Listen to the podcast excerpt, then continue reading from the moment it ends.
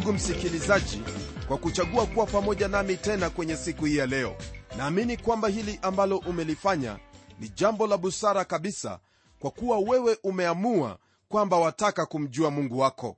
Ndugu msikilizaji hakuna njia nyingine ambayo waweza kumjua bwana mungu wako isipokuwa katika neno lake. Nami nakukaribisha ndugu msikilizaji ili tuweze kuendelea na somo letu katika siku hii ya leo. Kumbuka kwamba somo letu linatoka kwenye hiki kitabu cha nabii isaya.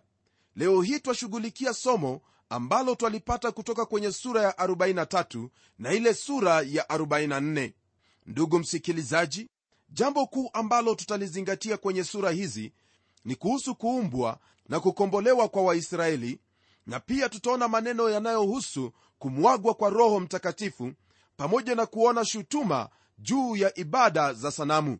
Sehemu hii ya maandiko na hasa sura hii ya 43 inadhihirisha kwamba mungu hajamaliza shughuli na makusudi yake kuhusu taifa la israeli. Naam mungu bado ana mpango na kusudi maalum kuhusu taifa hili. Katika agano jipya paulo mtume anauliza swali hili. Je mungu amewatupilia watu wake mbali? Na kama unavyofahamu jibu ni la. Ili tupate mafundisho yaliyopo kwenye sura hii hebu tugeukie aya hiyo ya kwanza ambayo yatuingiza kwenye kipengele cha kwanza ambacho chanena kuhusu kuumbwa ukombozi na kulindwa kwa israeli. Nalo neno la mungu lasema hivi katika aya ya kwanza lakini sasa bwana aliyekuhuluku e yakobo yeye aliyekuumba e israeli asema hivi usiogope maana nimekukomboa nimekuita kwa jina lako wewe uu wangu andiko hili ndugu msikilizaji latuonyesha waziwazi wazi kwamba mungu ananena habari za israeli. Hawa ndio watu ambao mungu aliwachagua na kuwatwaa ili wawe taifa lake teule. Kwa hili pia twaona kwamba taifa hili lilitokana na yakobo ambaye jina lake lina maana ya mwongo aliyepindika mungu alilifanya taifa la israeli. Kisha baadaye twaona kwamba mungu aliwakomboa kwa damu na kwa nguvu kutoka huko misri nao wakawa waisraeli watawala pamoja na mungu. Wao ni wa mungu kwa sababu ya kuumbwa na kwa sababu ya ukombozi ambao mungu aliutekeleza alipowakomboa. Rafiki yangu mungu alichagua israeli akamtoa katika yakobo ambaye alikuwa ni mtu asiyeaminika. Kwa hili napenda kusema kwamba mungu alichukua udongo huu na kumfanya mtu huyo mtu alimwasi mungu lakini sasa mungu anamfanya kila mmoja anayemwamini kristo kuwa mwana katika ufalme wake. Ndiposa neno la mungu lanena haya katika kitabu cha yohana sura ile ya kwanza aya ya 12 na 13 bali wote waliompokea aliwapa uwezo wa kufanyika watoto wa mungu. Ndiyo wale waliaminilo jina lake. Waliozaliwa si kwa damu wala si kwa mapenzi ya mwili wala si kwa mapenzi ya mtu bali kwa mungu. Ndugu msikilizaji wewe waweza kuwa mwana wa mungu kupitia imani hiyo katika yesu kristo. Kwenye aya ya pili neno la mungu laendelea kutwambia kuhusu israeli. Nalo neno lasema hivi upitapo katika maji mengi nitakuwa pamoja nawe na katika mito haitakugharikisha uendapo katika moto hautateketea wala mwali wa moto hautakuunguza. Ndugu msikilizaji andiko hili ni agano linalohusu watu wa israeli kulingana na vile ambavyo mungu alivyowakomboa katika wakati uliokuwa umepita. Ahadi hii pia yajumuisha wote ambao ni wana wa mungu kwa imani katika yesu kristo. Mwenzangu kwa kuwa wewe umemwamini kristo ahadi hii ni yako pia. Unapokuwa katika shida yoyote ile iwe ni shida ya kiroho iwe ni shida ya namna yoyote. Ahadi hii ndugu yangu ni yako wewe. Kwenye aya ya tatu neno la mungu laendelea kutwambia zaidi kwa maneno yafuatayo. Maana mimi ni bwana mungu wako mtakatifu wa israeli mwokozi wako. Nimetoa misri kuwa ukombozi wako nimetoa kushi na seba kwa ajili yako. Hili andiko ndugu msikilizaji halina maana kwamba mungu amelegeza kiwango chake cha kuokoa. Lakini hapa ana maana ya nini jibu ni kwamba aliyatumia mataifa kuadhibu watu wake walioasi ila sasa atawahukumu hawa mataifa. Huenda kuna huo wakati ambao adui hupita mbele zako. Sababu ya mungu kuyaruhusu haya kutendeka katika maisha yako ni ili wewe uweze kurekebika na kukaa sambamba na neno lake katika mapenzi yake. Ndugu msikilizaji iwapo kuna hao watu ambao kwa hakika wanakupinga watu ambao wamekaa kinyume chako hebu fahamu kwamba mungu ndiye ambaye amewaruhusu na kwa wakati wake atakutoa katika hali hiyo na atawahukumu hawa watu. Kwenye aya inayofuatia ya nne neno linaendelea kutwambia kwamba kwa kuwa ulikuwa wa dhamani machoni pangu na mwenye kuheshimiwa nami nimekupenda. Kwa sababu hiyo nitatoa watu kwa ajili yako na kabila za watu kwa ajili ya maisha yako. Kwa hakika hatuwezi tukaelewa ni kiasi gani ambacho mungu anawapenda waisraeli. Pamoja na hiyo ni vyema pia uelewe kwamba nasi pia hatuwezi kuelewa jinsi gani ambavyo tu wa maana machoni pake mungu. Hasa tunapofahamu kwamba kwa ajili ya upendo wake mungu alimtoa mwana wake ili afe kwa ajili yetu. Mwenzangu sijui utatafuta upendo mwingine wapi isipokuwa upendo huu mkuu ambao mungu ametupa. Hapa neno linatuambia na kutuhakikishia kwamba usiogope maana mimi ni pamoja nawe nitaleta wazao wako toka mashariki nitakukusanya toka magharibi nitaiambia kaskazini toa nayo kusi usizuie. Waleteni wana wangu kutoka mbali na binti zangu kutoka misho ya dunia sehemu hiyo ambayo nimeisoma ni ile aya ya tano na ya sita. Mungu ananena kwa njia iliyo wazi kabisa kwamba atawakusanya watu wake israeli tena. Katika kitabu cha yeremia sura ile ya 31 aya ile ya 1 maneno hayo yanatiwa nguvu kwa kutwambia kwamba lisikieni neno la bwana enyi mataifa litangazeni visiwani mbali. Mkaseme aliyemtawanya israeli atamkusanya na kumlinda kama mchungaji alindavyo kundi lake. Kwa hakika ndugu msikilizaji kwa sasa israeli imetawanyika lakini yeye aliyemtawanya yani huyo mungu wa israeli atawakusanya tena. Kwenye aya ya 1 hadi 11 neno la mungu laendelea kwa kutwambia yafuatayo. Ninyi ni mashahidi wangu asema bwana na mtumishi niliyemchagua mpate kujua na kuniamini na kufahamu ya kuwa mimi ndiye. Kabla yangu hakuumbwa mungu awaye yote wala baada yangu mimi hatakuwepo mwingine. Mimi nam mimi ni bwana.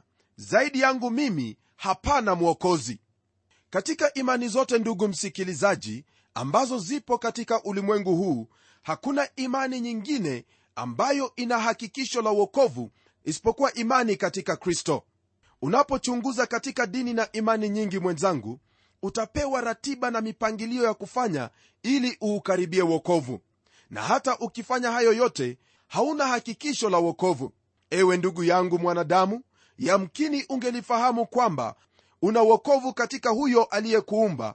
Mungu huyo wa israeli usingelizubaa bali ungelimkimbilia kwa imani katika mwana wake nawe ungelipata uokovu na siyo uokovu tu bali ungelipata hakikisho la uokovu katika moyo wako.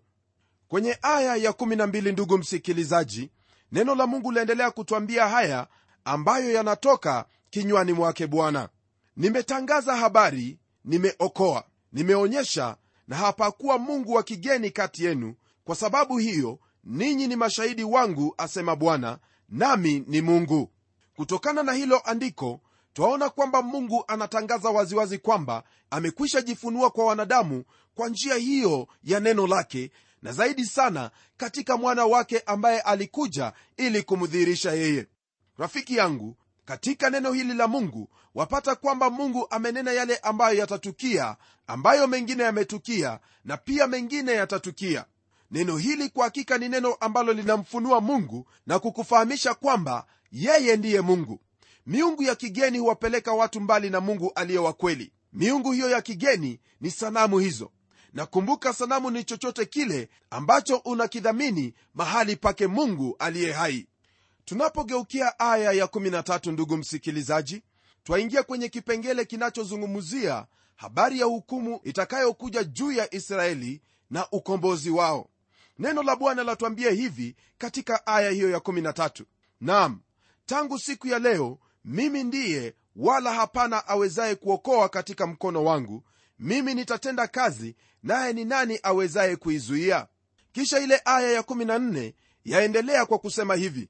Bwana mkombozi wenu mtakatifu wa israeli asema hivi. Kwa ajili yenu nimetuma ujumbe babeli nami nitawashusha wote mfano wa wakimbizi naam wakaldayo katika merikebu zao walizozifurahia kutokana na hayo maandiko ndugu msikilizaji ni wazi kwamba hakuna kiumbe chochote ambacho kinaweza kuepuka mkono wake mungu. Vyote vi wazi na wala hakuna yeyote anayeweza kuzuia kazi yake mungu isitendeke. Kwenye aya inayofuatia ya15 neno la mungu laendelea kwa kutwambia kwamba mimi ni bwana mtakatifu wenu muumba wa israeli mfalme wenu. Andiko hili ndugu msikilizaji latuonyesha wazi kwamba mungu ndiye aliyelizaa hilo taifa. Na kila mmoja anayechukia taifa hilo la israeli na ajue hili mungu ndiye mfalme wake na yeye pia ndiye ambaye atalishughulikia. Tunapoendelea kwenye aya hiyo ya16 hadi 20 neno la mungu laendelea kwa kutwambia hivi. Bwana asema hivi yeye afanyaye njia katika bahari na mahali pa kupita katika maji yenye nguvu atoaye gari na farasi jeshi la askari na uwezo wamelala hawataondoka wametoweka wamezimwa mfano wa utambi. Msiyakumbuke mambo ya kwanza wala msiyatafakari mambo ya zamani. Tazama nitatenda neno jipya sasa litachipuka. Je hamtalijua sasa? Nitafanya njia hata jangwani na mito ya maji nyikani. Wanyama wa kondeni wataniheshimu mbweha pia na mbuni kwa sababu nimewapa maji jangwani na mito nyikani ili kuwanywesha watu wangu wateule wangu. Hili andiko rafiki yangu linanifanya mimi kuwaza kwamba wanyama wana hali hiyo ya kumjua mungu kuliko mwanadamu ambaye alianguka kwa sababu ya dhambi. Neno la mungu latuelezea waziwazi kwamba wote wametenda dhambi na kupungukiwa na utukufu wa mungu. Kwa ajili ya hiyo ufahamu wa mungu katika hisia za mtu zilipungua ndiposa waona kwamba kuna mambo ambayo kwa hakika hauwezi ukaamini kwamba ni mwanadamu anayeyafanya. Kwenye aya ya 25 neno la mungu latuambia hivi mimi naam mimi ndimi niyafutaye makosa yako kwa ajili yangu mwenyewe wala sitazikumbuka dhambi zako. Andiko hili msikilizaji wangu lina maana kwamba mungu angependa kuwasamehe wana wa israeli jinsi ambavyo alivyotusamehe sisi katika kristo. Kumbuka kwamba yeye alikusamehe katika kristo bila masharti yoyote. Hivyo ndivyo atakavyowasamehe wana wa israeli. Kwenye aya ya 27 anaendelea kwa kusema kwamba baba yako wa kwanza alifanya dhambi na wakalimani wako wameniasi. Huyu ambaye alikuwa baba wao wa kwanza siye mwingine ila ni ibrahimu. Na kwa kweli hata naye alikuwa na unyonge wake katika maisha yake hawa ambao wanaitwa wakalimani ndugu msikilizaji walikuwa ni waalimu. Hawa ndio ambao walikuwa wakitafasiri neno lake mungu kwa watu wa mungu wakati huo. Wao pia tunaambiwa kwamba walikuwa na makosa yao maana walikuwa wamemwasi mungu. Kwa hivyo lolote ambalo walikuwa wakifundisha hawakufundisha kulingana na neno lake mungu. Maana iwapo wangeliwafundisha watu kulingana na neno lake mungu basi waisraeli wangeenenda sambamba na mapenzi yake mungu. Lakini jinsi tunavyoona israeli hawakuenenda kulingana na mapenzi yake mungu kwa kuwa waalimu wao tayari walikuwa wamemwasi mungu. Hili pia ndugu msikilizaji laja kwako wewe ambaye unafundisha watu wa mungu. Maisha yako ni ya uaminifu mbele zake mungu? Au wewe ni muasi rafiki yangu kile ambacho unachokifundisha. Elewa kwamba hicho ndicho ambacho utakipata kuwa matokeo kutoka kwa wale ambao ni wanafunzi wako. Naamini kwamba wewe ndugu yangu utafundisha neno la mungu utakuwa mwaminifu kwa hilo neno la mungu na watu wa mungu watabarikiwa na watakuita wewe pia mbarikiwa.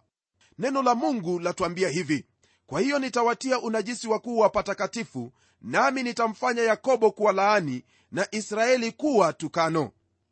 Ndugu msikilizaji hili ambalo twalisoma hapa ndilo ambalo linatendeka katika waisraeli siku hii ya leo. Hawana amani wakati huu wa leo kwa kuwa wamemwacha mungu aliye hai mungu aliye kweli mungu aliyewafanya wao kuwa taifa. Lakini ingawa hali ndivyo ilivyo mungu bado ana makusudi nao na kwa wakati wake atawatembelea unapoendelea kwenye sura ya 44 wapata kwamba wazo hilo lililopo kwenye sura ya 43 ndilo ambalo laendelea katika sura hii ya 44 hii hasa ni kinyume cha ibada ya sanamu. Daima msikilizaji moyo wa mwanadamu wapenda kukimbilia sanamu. Ijapokuwa leo hii hauwezi kuchonga sanamu lakini kama jinsi nilivyosema hapo awali chochote ambacho unakidhamini mbele yake mungu basi hiyo huwa ni sanamu.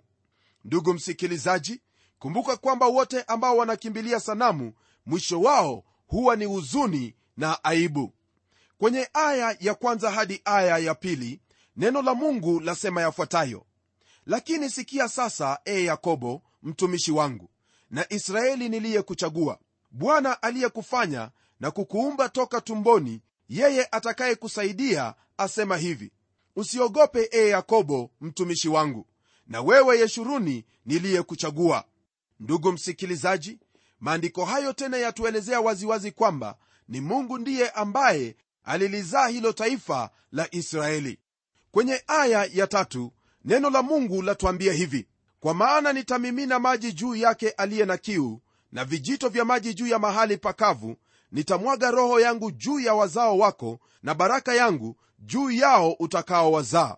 Maneno haya ambayo nabii isaya aliyazungumuza ni sambamba na yale maneno ambayo yoeli aliyatamka katika kile kitabu cha yoeli sura ya pili aya ile ya 28 hadi 32 bwana wetu katika wakati huu na wakati unaokuja anazidi kutenda mambo haya kwa wale ambao wanampenda wale ambao wanayaishi maisha matakatifu maisha ya kumtii na kumheshimu pamoja na kumtumikia kwa mioyo yao yote.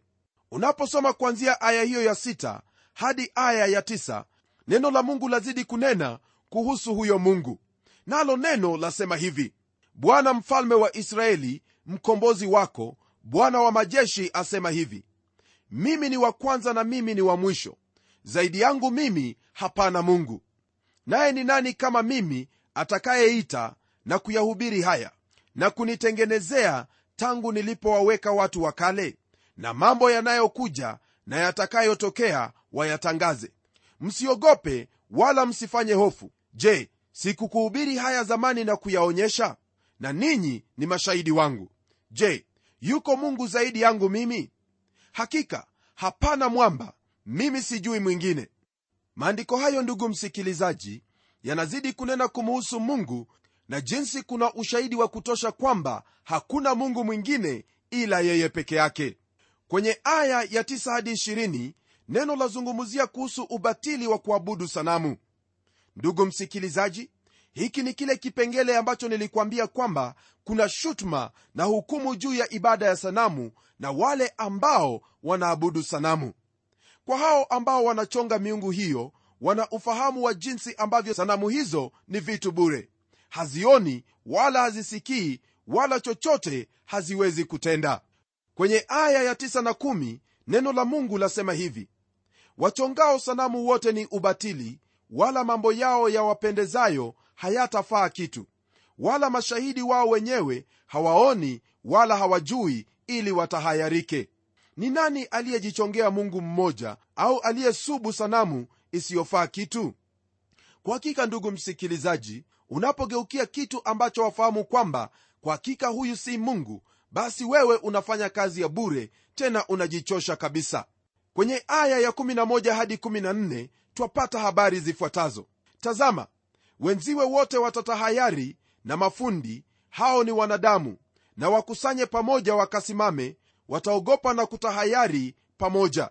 Mfua chuma hufunza shoka hufanya kazi kwa makaa huitengeneza sanamu kwa nyundo huifanyiza kwa nguvu za mkono wake naam huona njaa nguvu zake zikampungukia. Asipokunywa maji huzimia. Seremala hunyosha uzi huiandika kwa kalamu ya mate. Huitengeneza kwa randa huiandika kwa bikari. Huifanza kwa mfano wa mwanadamu sawasawa na uzuri wa mwanadamu ili ikaye nyumbani. Yeye hujikatia mierezi hutoa mtiriza na mwaloni hujichagulia mti mmoja katika miti ya msituni. Hupanda mvinje ikaustawisha.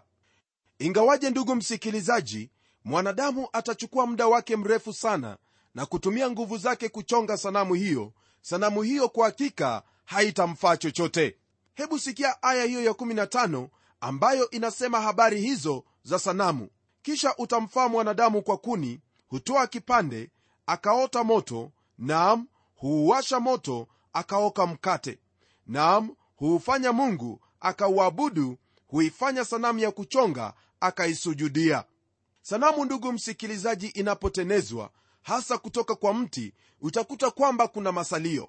Wakati huo ambapo mtu anachonga sanamu hiyo hayo masalio au mabaki yake hutumiwa kwa kuwasha moto na kuoka mkate. Huenda hii ndugu yangu ndiyo tu faida ya kuchonga sanamu hiyo. Ila sanamu yenyewe haina faida hata kidogo haiwezi kukuokoa na mara nyingi wewe ndiwe ambaye unahitaji kuiokoa. Huo ni ubatili kabisa mwenzangu. Usijitolee kwa hayo ambayo yatakutorosha au kukuondoa katika uwepo na ushirika wake mungu. Kwa kuwa huzuni na machozi huongezeka kwa hao wanaokimbilia miungu mingine na siyo mungu wa israeli. Kwa kumalizia somo letu la leo ndugu msikilizaji twapata sehemu hii ambayo ni ya mwisho ambayo inanena habari za mfalme koreshi. Neno la mungu lasema hivi katika aya ile ya 24 hadi 28 bwana mkombozi wako yeye aliyekuumba tumboni asema hivi mimi ni bwana nifanyaye vitu vyote nizitandaye mbingu peke yangu. Nienezaye nchi ni nani aliye pamoja nami? Nizitunguaye ishara za waongo na kuwaua waganga wazimu. Niwarudishaye nyuma wenye hekima na kuyageuza maarifa yao kuwa ujinga nilithibitishaye neno la mtumishi wangu na kuyafikiliza mashauri ya wajumbe wangu niuambiaye yerusalemu utakaliwa na watu nayo miji ya yuda itajengwa nami nitapainua mahali pake palipobomoka. Niviambiaye vilindi kauka nami nitaikausha mito yako. Nimwambiaye koreshi mchungaji wangu naye atayatenda mapenzi yangu hata ataunena yerusalemu utajengwa na hilo hekalu msingi wako utawekwa. Haya maneno ndugu msikilizaji ambayo yanahusu hekalu yerusalemu pamoja na huyo mfalme koreshi yalinenwa kama miaka 200 kabla ya huyu mfalme hajazaliwa. Huyu alikuwa ni mfalme wa kitaifa ambaye mungu alimwita mchungaji tena mtumishi wake. Kwa hakika maajabu yake mungu ni mengi tena ni makubwa mno. Napenda kukujulisha kwamba mungu yeye huamua chochote kile ambacho anataka kufanya. Ila kwako ndugu yangu kaza wewe kumtumaini huyu mungu wala usimwache. Hebu tuombe pamoja. Baba wetu tena mungu katika jina la mwana wako yesu kristo na kushukuru kwa ajili ya haya mambo makuu ambayo unazidi kutufunulia hata siku ya leo. Bwana kwa hakika maajabu yako ni mengi sana na tena tumepata ufahamu kwamba hakuna mungu mwingine kama wewe wala hajakuwepo na wala hatakuwepo. Naomba kwa ajili ya ndugu yangu msikilizaji kwamba bwana utambariki hasa na huo ufahamu kwamba yeye anahitaji kukutegemea wewe anahitaji kukutegemea wewe katika kila jambo wakati wowote ule katika maisha yake. Ninaomba haya katika jina la yesu kristo ambaye ni bwana na mwokozi wetu. Amen ndugu msikilizaji kwa hakika imekuwa ni baraka kubwa kuwa pamoja nawe. Naamini kwamba utaungana pamoja nami tena ili tuweze kuendelea kwa pamoja kuangalia maajabu yaliyopo katika neno lake mungu. Mimi ni mchungaji wako jofre wanjala munialo na neno litaendelea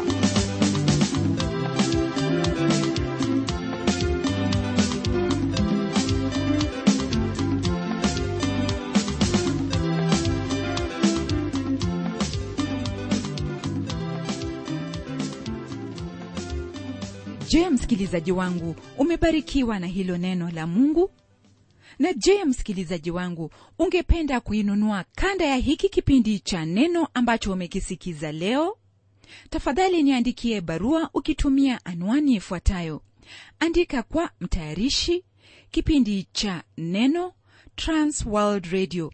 Sanduku la posta ni 21514 nairobi kenya pia waweza kutumia anwani yangu ya email ambayo ni pomodo at twr co ke na kama wewe ni shabiki wa hiki kipindi cha neno tafadhali tutembelee kwenye websaiti yetu ambayo ni www twrafrica org na hadi wakati mwingine ndimi mtayarishi wa kipindi hiki pamela omodo ambaye ninakuaga nikikutakia baraka tele tele.